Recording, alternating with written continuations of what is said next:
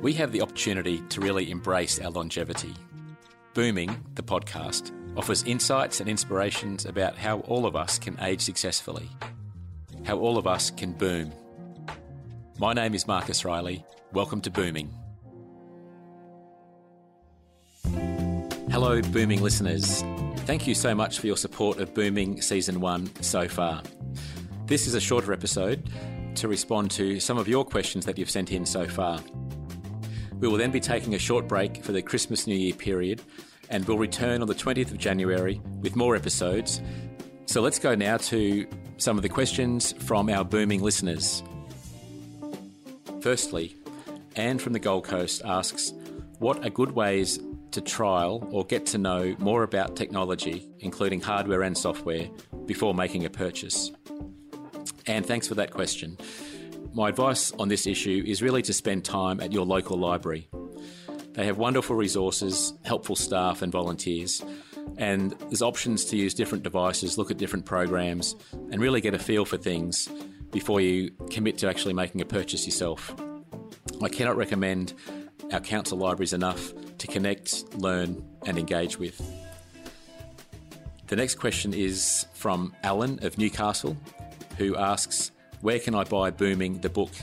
Uh, well, thank you, Alan, for that question. And uh, the easiest way to purchase the book is to go straight to the website, booming.net.au, and there's some easy to follow steps there to get your own copy of Booming the book. Next question is from Mary from Victoria. Mary asks, What is the best process to develop my plan for my future, including short and longer term options? Mary, this really talks to the heart of what booming is all about, with planning being one of the key ingredients to the booming formula. First of all, in regards to developing our plans, it's about investing time. Time to reflect on who we are, what we've done, as well as our current circumstances. And then that really helps us deepen our self knowledge to understand our priorities, our passions, and our preferences. Combine that with considering what you want from the future, where you want to be, who you envisage being with, doing what, and when.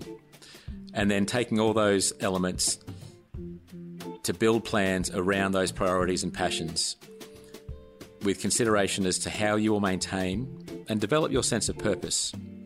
Also, you may want to seek advice from people about different aspects of your planning. But remember at all times, these are your plans and your decisions for your future.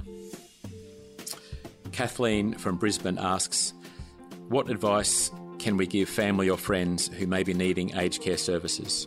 Uh, Kathleen, there's five actions I think we can do to best advise and support family members or others who need to access aged care services. First of all, it's about making a plan, irrespective of how short a time we might have before we need to make a decision. But developing a plan really helps us maximising our options and our choices. Secondly, identify what are your preferences in terms of location, environment, types of services, even the types of organisations that you would prefer to receive your services from. Thirdly, do your research, and this is a really important one.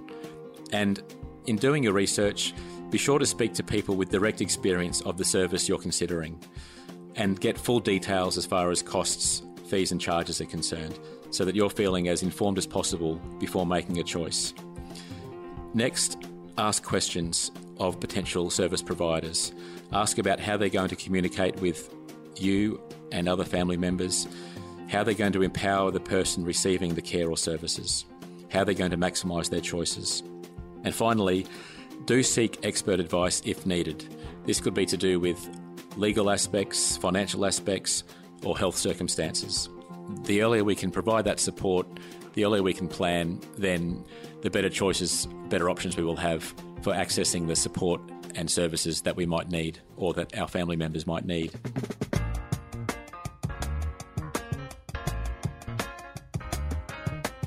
So, thank you for your emails and messages, support, and suggestions over past weeks.